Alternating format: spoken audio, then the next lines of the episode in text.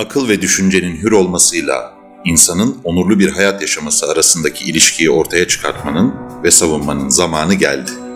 Daktilo 1984 bu amaçla podcast yayınlarına başladı. Selamlar, Daktilo 1984 podcast'in 25. bölümünde İlkan'la birlikte kayıttayız. İlkan, hoş geldin. Hoş bulduk Numan. Osman Kavala, 770 gündür tutuklu İlkan ve bugün Avrupa İnsan Hakları Mahkemesi hakkında hak ihlali kararı verdi.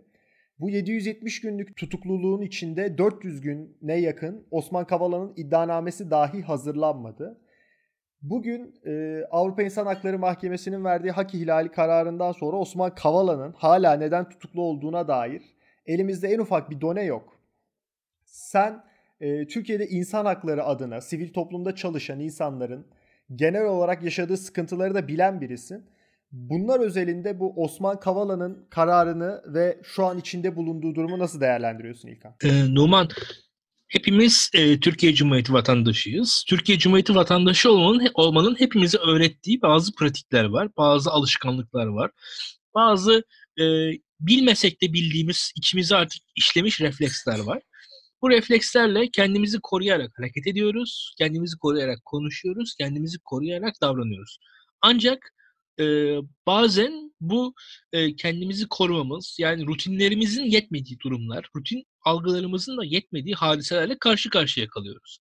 Osman Kavala meselesi cidden benim algımın da ötesinde bir olay. Çünkü Osman Kavala, açık net konuşalım, cemaatle olan ilişkisi olmayan bir insan. Sonuçta hani klasik anlamda hukuki olarak değerlendirilebilecek. Yani ya bu mesela şey diyebiliriz, çok basitçe söyleyelim. Tamam, hukuksal açıdan tam bir suç oluşmamış ama onun da ilişkide olduğu şunlar var falan. Yok. Osman Kavala meselesinin, hani Osman Kavala'ya dair açılan dava Gezi'ye dair bir dava. Gezi'ye dair daha öncesinde ortaya çıkartılmış bir hani net suç, ona göre oluşmuş bir suçluluk yok. Gezi meselesinde Gezi'ye müdahil olan polislerin birçoğunun cemaatle ilişkileri zaten saptanmış durumda. Gezi meselesi bütün bunların ötesinde zaten üzerinden yıllar geçmiş bir şekilde ortada. Osman Kavala'nın dinlenmesi konusunda, Osman Kavala'nın dinlenme kararını veren, o eylemi devam ettiren polislerin hemen hemen hepsinin cemaatle ilişkileri zaten saptanmış durumda. Yani öyle bir şeyin içerisindeki Osman Kavala tamamen, yani tamamen de değil, hani diğer suçsuzlardan daha suçsuz, ekstra suçsuz bir pozisyonda Osman Kavala. Adeta Osman Kavala normal bir insan olduğu için içeride. Yani hiçbir şekilde anlamlandıramıyorum. Tamamen kafkaesk bir durum Osman Kavala'nın başına gelenler ve daha gerçekçi değerlendirmek gerekirse Osman Kavala'nın şu an içeride olması Türkiye'de sivil toplumun baskı altında tutulmaya çalışılmasının sonucudur. Osman Kavala üzerinden Türkiye'de Osman Kavala'nın şahsında simgelenen sivil toplum örgütleri, sivil toplum aktivistleri korkutuluyorlar. Osman Kavala'nın başına gelenlerin açıklaması, izahı ancak budur. Belki iktidarın şahsi bir intikam duygusu, şahsi bir vendetta hissi, bir kan davası gibi bir şey gütmüş olması, bir hınç gütmüş olması, belki şahsen aralarında bir mesele olabilir, bilmiyoruz. Ancak Osman Kavala'nın şu an içeride olmasının hiçbir açıklaması yok. Çünkü şöyle söyleyebilirim, ya Osman Kavala mesela ulusalcı kesim de yanlış tanıyor Osman Kavala'yı. Mesela Osman Kavala yetmez ama evetçi değildi. Osman Kavala boykotçuydu. Osman Kavala geçmişte cemaatle herhangi bir şekilde ilişki kurmuş birisi değildi. Osman Kavala'nın bir şekilde muhalif duruşu çok net bir insandı. Osman Kavala'yı bu açıdan aslında olmadığı bir noktada insanlar tutmaya çalışıyorlar. Ki ya şöyle söyleyeyim, yani Osman Kavala'nın bu birçok basında çıkan Osman Kavala'ya atfedilen sözlerin de birçoğunu Osman Kavala aslında söylemedi. Hatta onu da söyleyeyim yani. Şu an Osman Kavala'nın çevresinden benim aldığım duyumlara göre diyeyim. Yani bu PKK'ya dair birçok Osman Kavala'nın ettiği iddia edilen laflar var. O lafları da Osman Kavala etmedi aslında. Ve garip bir şekilde Osman Kavala bir kesime adeta korku salmak için şu an içeride. 2 yıl geçti. Yani insan ömründen, hani Osman Kavala artık belli bir yaşın üzerinde bir insan. 2 yılı gitti bu adamın. Yazık, günah. Yani söylenecek bir şey yok. Çünkü yani Osman Kavala'nın bir şekilde yani Gezi de, yani şöyle söyleyeyim, zaten yani Gezi denen bir şeyin organize edilebiliyor olmasını benim aklım almıyor. Gezi diye bir şeyi birilerinin organize ettiğine birilerinin inanması bile bana garip geliyor. Yani insanları, yüz binleri, milyonları kimler de organize edecekti Osman Kavala? Böyle bir organizasyon kabiliyeti yok zaten kimsede. Tüm bunların başında. Ki zaten mesele bu da değil. Bütün bunların dışında aslında yani şu an biz keyfi bu şekilde yargı üzerinden hizaya getiriliyoruz toplumca. Osman Kavala'nın içeride oluşu da bunu anlatıyor. Başka bir şey anlatmıyor. Tamamen bir Gezi rövanşı diyebilir miyiz Osman Kavala için? Çünkü benim de tek mantıklı bulabildiğim sebep Osman Kavala açısından yani Gezi'de aktif bir rol alması, ki onun dışında Osman Kavala'ya yapılanlar Osman Kavala'yı büyütüyor. Osman Kavala'yı eğer sivil toplum ya da işte böyle siyasetle biraz yakınsanız bilirdiniz ama bu olaylar dışında Osman Kavala Türkiye'nin çok bilinen bir figürü değildi. Ama bu iddianame, bu haksızlıktan, bu zulümden sonra Osman Kavala'nın adı şu an Türkiye'de neredeyse herkes tarafından biliniyor. Ve bunun tek sebebi var. Bu rövanşın, bu öc alma hissinin tek sebebinin de Gezi olduğunu düşünüyorum ben. Numan, Osman Kavala kendisi medyatik bir insan değil. Ama medyatik insanların tanıdığı bir insan. Çevresi çok geniş bir insan. Herkese ilişki kuran bir insan. Zaten sivil toplumcu. Çok basitçe söylemek gerekirse. Kendi maddi imkanları var. Bu maddi imkanlarını sivil toplum için kullanan bir insan. Ve çok fazla kamuoyu önünde olmak isteyen, kendisini parlatmak isteyen bir kişiliğe de sahip değil Osman Kavala. Gerçekçi olmak gerekirse. Yani tanıyanların söylediği. Çünkü bugün Osman Kavala'nın sesini duyanımız azdır.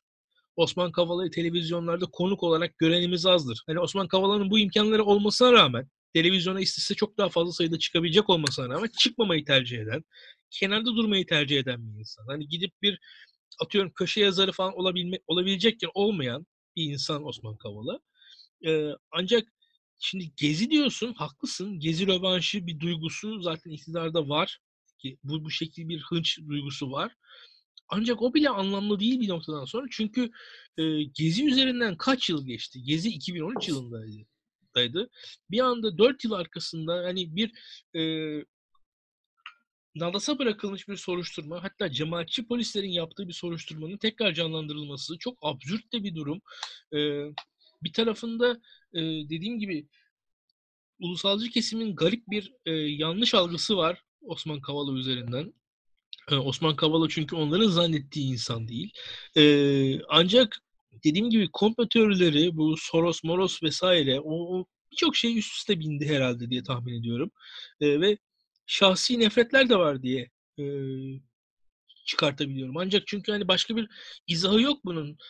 Çünkü Numan, diğer hukuksuzluklar meselesinde şimdi mesela Türkiye'de Ahmet Altan'a bir hukuksuzluk yapılıyor. Tamam, Ahmet Altan, ama şu var, Ahmet Altan'ın mesela bir şekilde siyaseten cemaatle bir yakın pozisyon aldığını söyleyebiliriz bir tarafından da. Yani Ahmet Altan en azından öyle bir şey var hani geçmişinde. Yani ona da yapılan hukuksuzluk ama onu bir şekilde siyaseten anlamlı bir noktada, yani Osman Kavala o da değil. Yani Ahmet Altan pozisyonunda da değil Osman Kavala. Yani Ahmet Altan'dan hani Ahmet Altan gibi bir şekilde cemaatçi polislerin bir şekilde yakınında bir politik pozisyon da almadı hiçbir zaman Osman Kavala. Ve bu Osman Kavala meselesini o açıdan anlamlandırmak da zor ama Türkiye'de garip bir şekilde Osman Kavala'nın kişiliği, kurduğu ilişkiler, batılı tarzı bir hınç doğuruyor insanlarda. Ve özellikle Soros denilen sembol üzerinden ilişkileri ve bu sivil toplumculuğuyla beraber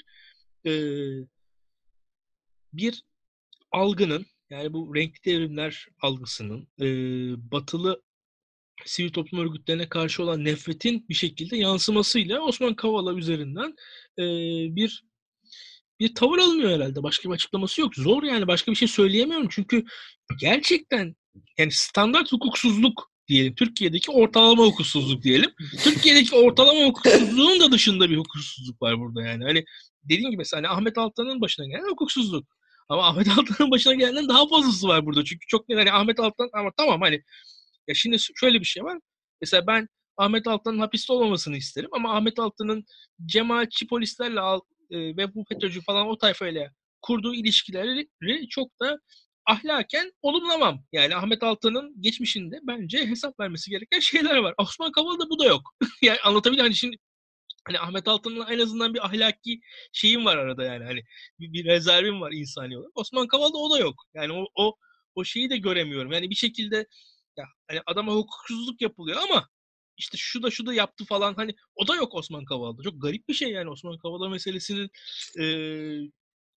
koyamıyorum bir yere yani. Hani bu şekilde adlandırmayla hani bir yani belli tamam ya yani Türkiye'de zaten belli ölçüde hani herkes siyaset şeyine giren bir şekilde dayak yer Türkiye'de.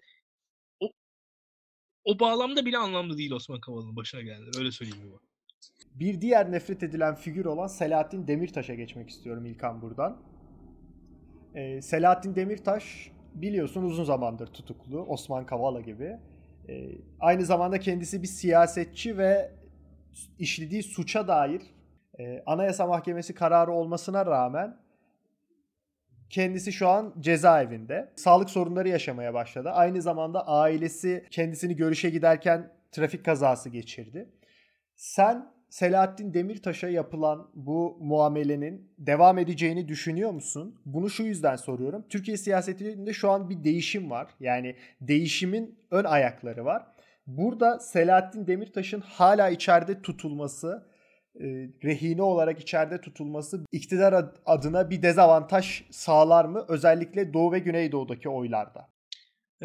Şimdi Numan, Selahattin Demirtaş uzun zamandır içeride. 3 seneyi geçen bir tutukluluğu var. 3 seneyi geçen bir hapis cezaevi hayatı oldu Selahattin Demirtaş'ın. Ve Numan, Selahattin Demirtaş'ın 3 yılı geçen zaten bir noktada cezaevi insanı zorluyor. Gerçekten de zorlayan bir şey cezaevi. Cezaevine giren çıkan insanların tanıklıkları üzerinden düşünürsek, ikimizin de böyle bir deneyimi olmadı.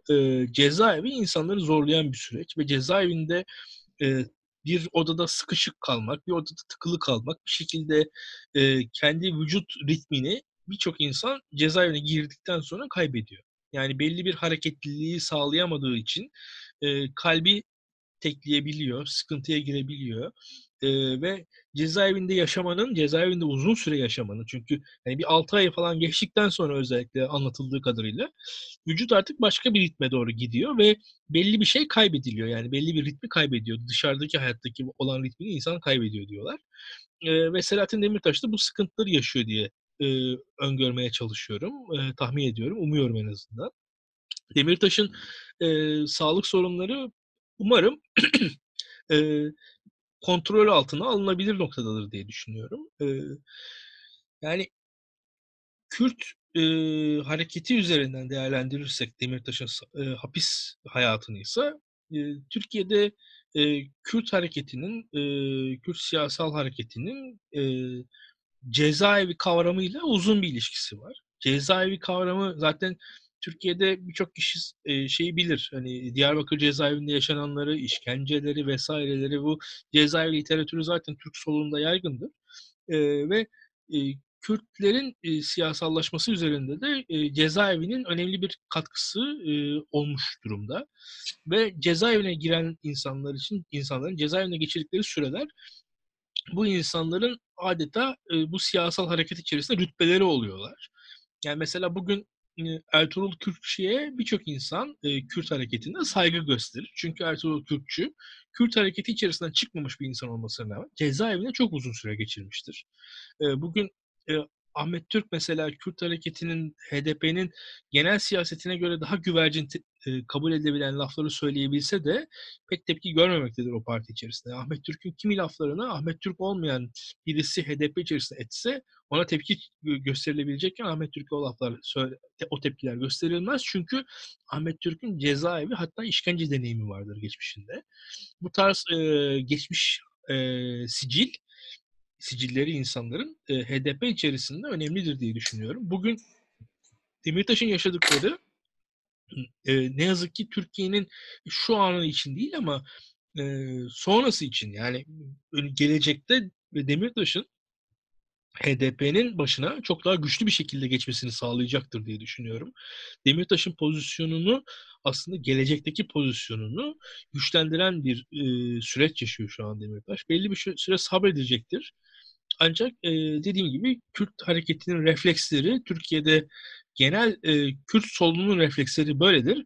Cezaevinde geçen süreler sizin sicilinize rütbe olarak yansır, kıdem olarak yansır, öyle söyleyeyim. Demirtaş açısından da böyle olacaktır. Demirtaş'a belli bir dokunulmazlık, hatta hareket alanı sağlayacaktır cezaevinde yaşadığı süreçler diye düşünüyorum. Zor Demirtaş, ama şu var, özellikle belli bir kitleyle ilişkisi olan, belli bir ideolojisi olan insanlarla cezaevine dayanabiliyorlar. Zor ama dayanıyorlar. Bu iş biraz böyle. Öyle söyleyeyim Numan. Yani kolay değil. Demirtaş'ın da diğer davaları vesaireleri meselesi içinde, Demirtaş davalarından dolayı içeride değil. Demirtaş siyasi olarak içeride, siyasi olarak dışarı çıkacaktır diye düşünüyorum bir gün. Ve siyasal olarak dışarı çıkacak en sonunda Demirtaş diye düşünüyorum. İlkan, bu dünyada artan okey boomer'dan bahsetmeni isteyeceğim senden. Bu yeni bir tepki ve genelde milenyallerin yaşlı nesile verdiği, yaşlı nesile karşı verdiği bir tepki. Aslında sadece Türkiye'de değil, sadece dünyada değil, Türkiye'de de popüler olmaya başladı. Özellikle son zamanlarda ve Twitter'ın etkisiyle. Ciddi bir nesil farklılaşması var. Bunu daha önceki yayınlarımızda da konuştuk seninle. Ciddi nesiller arasında çok ciddi bir boşluk oluştu. Ve artık alttan gelen yeni jenerasyon yaşlıların karar alma mekanizmasından hoşnut değil. Ve yaşlıların aldıkları kararlardan da hoşnut değil. Sen bu nesil farklılaşması açısından gelecekte neler öngörüyorsun? İşte dünyadaki siyasetçi trendi de yavaş yavaş gençlere doğru kaymaya başladı. Ve Türkiye bu konuda hala çok kötü bir noktada. Yani Türkiye siyasetin dizaynı açısından içinde ne kadın bulunduran, ne genç bulunduran, hala çok eski tip siyasetin yapıldığı bir yer, ama yavaş yavaş da değişim olacak gibi gözüküyor. Sen hem bunu siyasi bağlamda hem sosyal bağlamda nasıl yorumluyorsun? Numan, çok önemli bir soru sordun. Bu soru üzerine istersen gel beraberce düşünelim. Bir defa ne değişti? Değişen, dönüşen ne geçmişle bugün arasında? Ben bir defa tabii tüm dünyada kentleşme, ama özelde aslında bu tepkinin çıktığı Amerika ile başlarsak Batı dünyasında ne oldu diye ilk onu düşünelim beraberce. Batı dünyasında kurumların anlamları çok ciddi bir şekilde zayıfladı. Kurumlar anlamlarını yitirmeye başladılar. Nasıl anlamlarını yitirmeye başladılar? Hemen örnek vereyim. Mesela 1960'larda bir üniversiteden mezun olduysanız mezuniyetinize mukabil, yani mezun olduğunuz üniversitenin karşılığı bir işe gireceğiniz hemen hemen kesindi. Yani üniversitenizi 1960'lı yıllarda iyi kötü normal bir üniversiteyi normal bir şekilde mezun olarak bitiriyorsanız siz beklediğiniz bir işe beklediğiniz şekilde giriyordunuz. Yani ve beklediğiniz maaşlar alıyordunuz. Ancak bugün üniversite bitirmenizin bir anlamı kalmadı. Yani bugün üniversite bitiren, 4 yıllık üniversite bitiren bir genç bu üniversite eğitiminin karşılığında babasının bulduğu işi bulamıyor. Şu an dünyada çok ciddi bir kriz var aslında. Bu okey boomer olarak biz görüyoruz, ama sadece kuşaklar arası sosyal kültürel farklılaşma, işte kadınlara, LGBT hareketine karşı tavırlar, ekolojiye karşı tavırlar değil. Burada bir ekonomik bir durum da var aslında. Bunu söylemek istiyorum ben. Çünkü her kuşak arasında belli bir sosyo-kültürel farklar vardır. Hele ekonominin hareketli olduğu bu son 200 yılda kuşaklar arasında hep fark olmuştur. İşte kadınların oy hakkı kazanmasından siyah zenciler beyazlar arasındaki ayrımların kalkmasına kadar birçok şey yaşandı dünyada. Ancak hatta birçok yerde demokrasinin kendisinin o ülkelere gelişi de bir şekilde kuşak farklılaşmasıyla olmuştur denilebilir. Çünkü Sovyetler Birliği'nin yıkılması ve Doğu Bloğu'nun rejimlerin çöküşünde de o yeni kuşağın ortaya çıkışı vardır. Ve hatta Banana Generation derler normal mesela. Banana Generation şu, Doğu Bloğu'nda muz yiyebilen çocuklar var bunlar. Evet. Ve muz yiyebilen çocuklar da hep şeyler, elitlerin çocukları ve elitlerin çocukları kendileri muz yiyebiliyorlar ama halkları muz yiyemiyor. Yani Polonyalı elitlerin çocukları muz yiyebiliyorlar. İthal muzları yiyebiliyorlar. Türkiye'de de Çikita muz tartışması vardı işte 90'lı yıllarda. Çikita muz da bize aynı o şekilde yansıtılmıştı. Şimdi bak enteresan bir şey. Mesela Sovyetler Birliği'nde nomenklatör olan çocukları muz yiyebiliyor. Ama muz yiyemeyen de geniş kitleler var. Ve bu da şey yaratıyor. Doğu bloğunda mesela elitlerin çocukları arasında komünizme bir inançsızlık başlıyor ve elitlerin çocukları aslında en fazla Batı hayranları elitlerin çocukları arasından çıkıyor.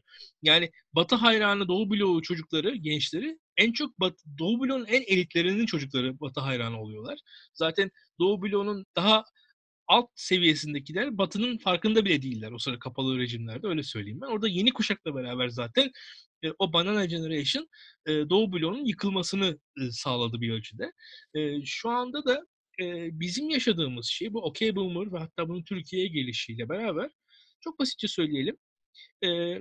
Kolay bir şekilde üniversite okuyan, kolay bir şekilde üniversiteden mezun olan, kolay bir şekilde iş bulan ve ondan sonra da kolay bir şekilde emekli olduğunu düşündükleri bir kuşak var gençlerin karşısında. Öyle söyleyeyim. Gençler böyle görüyorlar. Yani bugün düşündükleri değil esasında, bu bir gerçek bence.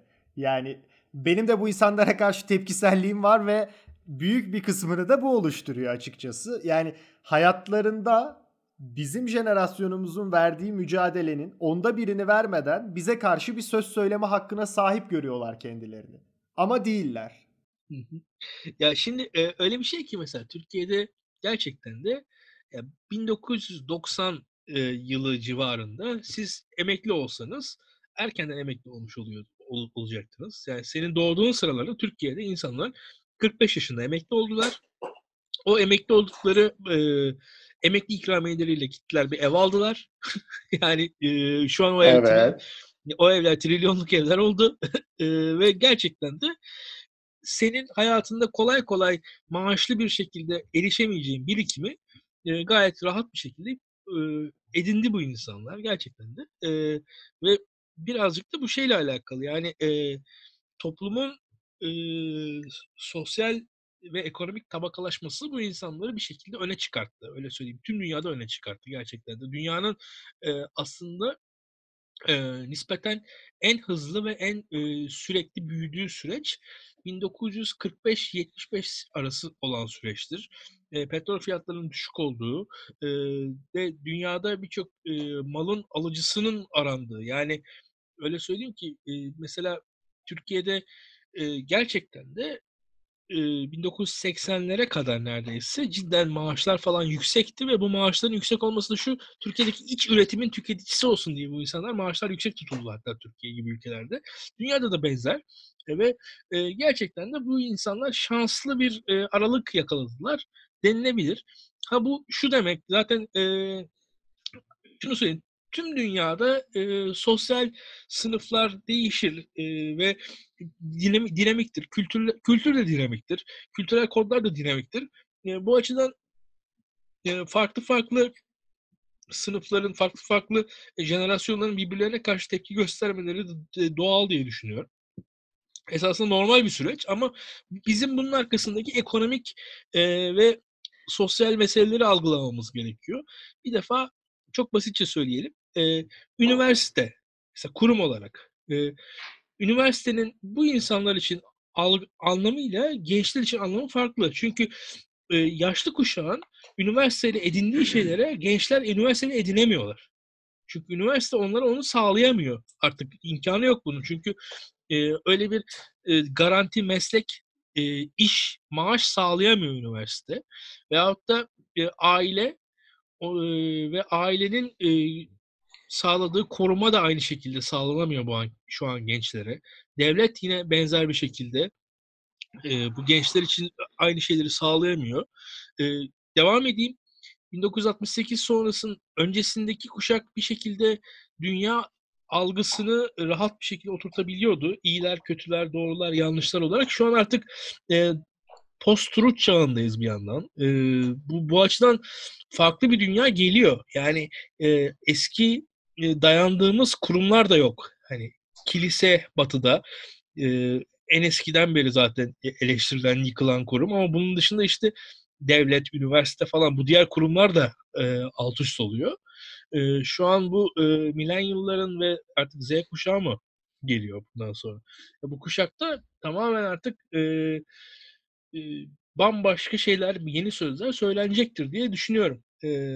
Sanat olarak, kültür olarak olduğu gibi ekonomi olarak da söylenmesi gerekiyor. Çünkü gerçekten de sanayi 4.0 deniyor, makinalaşma deniyor, yapay zeka deniyor ve gerçekten de bu yeni dünyada artık insanlar ne yapacaklar yani. Ve şu an düşünelim, bu 1970'lere kadar çalışmak bir zorunluluktu. Artık çalışmak bir ayrıcalık haline geldi dünyada. Başka bir yerdeyiz yani. Gerçek bir işsizlik var. Türkiye içerisinde de değil. Şu anda çalışabilen insanlar ayrıcalıklı insanlar. Türkiye'de de çalışabilen insanlar ayrıcalıklı insanlar. Amerika'da da, Avrupa'da da çalışabilen insanlar artık ayrıcalıklı insanlar. Bugün çalıştığınız iş sizin bir zorunluluğunuz değil, ayrıcalığınız haline geldi. Dünya dönüşüyor gerçekten de.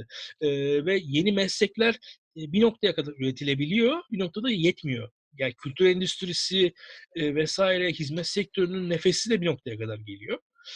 Dünyanın bu dönüşümü zaten bu kuşaklar arası farklılaşmayı sağlıyor ve büyütüyor diyeyim. Hani hep zaten kuşaklar arası var olan farklılaşmayı da daha da kökleştiriyor, derinleştiriyor ve arada da bir çatışmada yavaş yavaş doğuruyor. Ve bu meselede de zaten okey boomer eksenine dönersek, üniversite artık bu gençlere itibarı sağlayamadığı için üniversite mesela aynı şekilde yaşlılara da itibar etmiyor bu gençler. Yani anlatabiliyor muyum? Bir şekilde yani bir niye itibar etsin ki? Yani o boomer'a mesela etrafındaki kurumlar vaat ettikleri şeyleri sağlamışlar. Maaş, aile, emeklilik, ev. Anlatabiliyor muyum? Fakat boomer'a etrafındaki kurumlar vaat ettikleri şeyleri sağlamışken şu anki millennial'a etrafındaki kurumlar maaş, aile, emeklilik, ev sağlayamıyorlar. Emekli olamıyor bu çocuk. Maaş alamıyor. Aile kuramıyor. Şu an evlilik yaşı yükseliyor. Düşünün. İşsizlik yükseliyor. Bütün bunların sonucunda da kültürel ayrışmanın üzerine ekonomik ayrışma oturuyor ve sınıflar arası mesele bir yandan kuşaklar arası meseleyle paralel hale geliyor. Garip bir şey ama gerçek olan bu. İlkan, çok teşekkür ederim yorumların için. 25. bölümün sonuna geldik. Ben teşekkür ederim Numan. Daktilo 1984'ü desteklemek için bu yayını paylaşın. Dinlediğiniz için teşekkürler. Hoşça kalın. Hoşça kalın.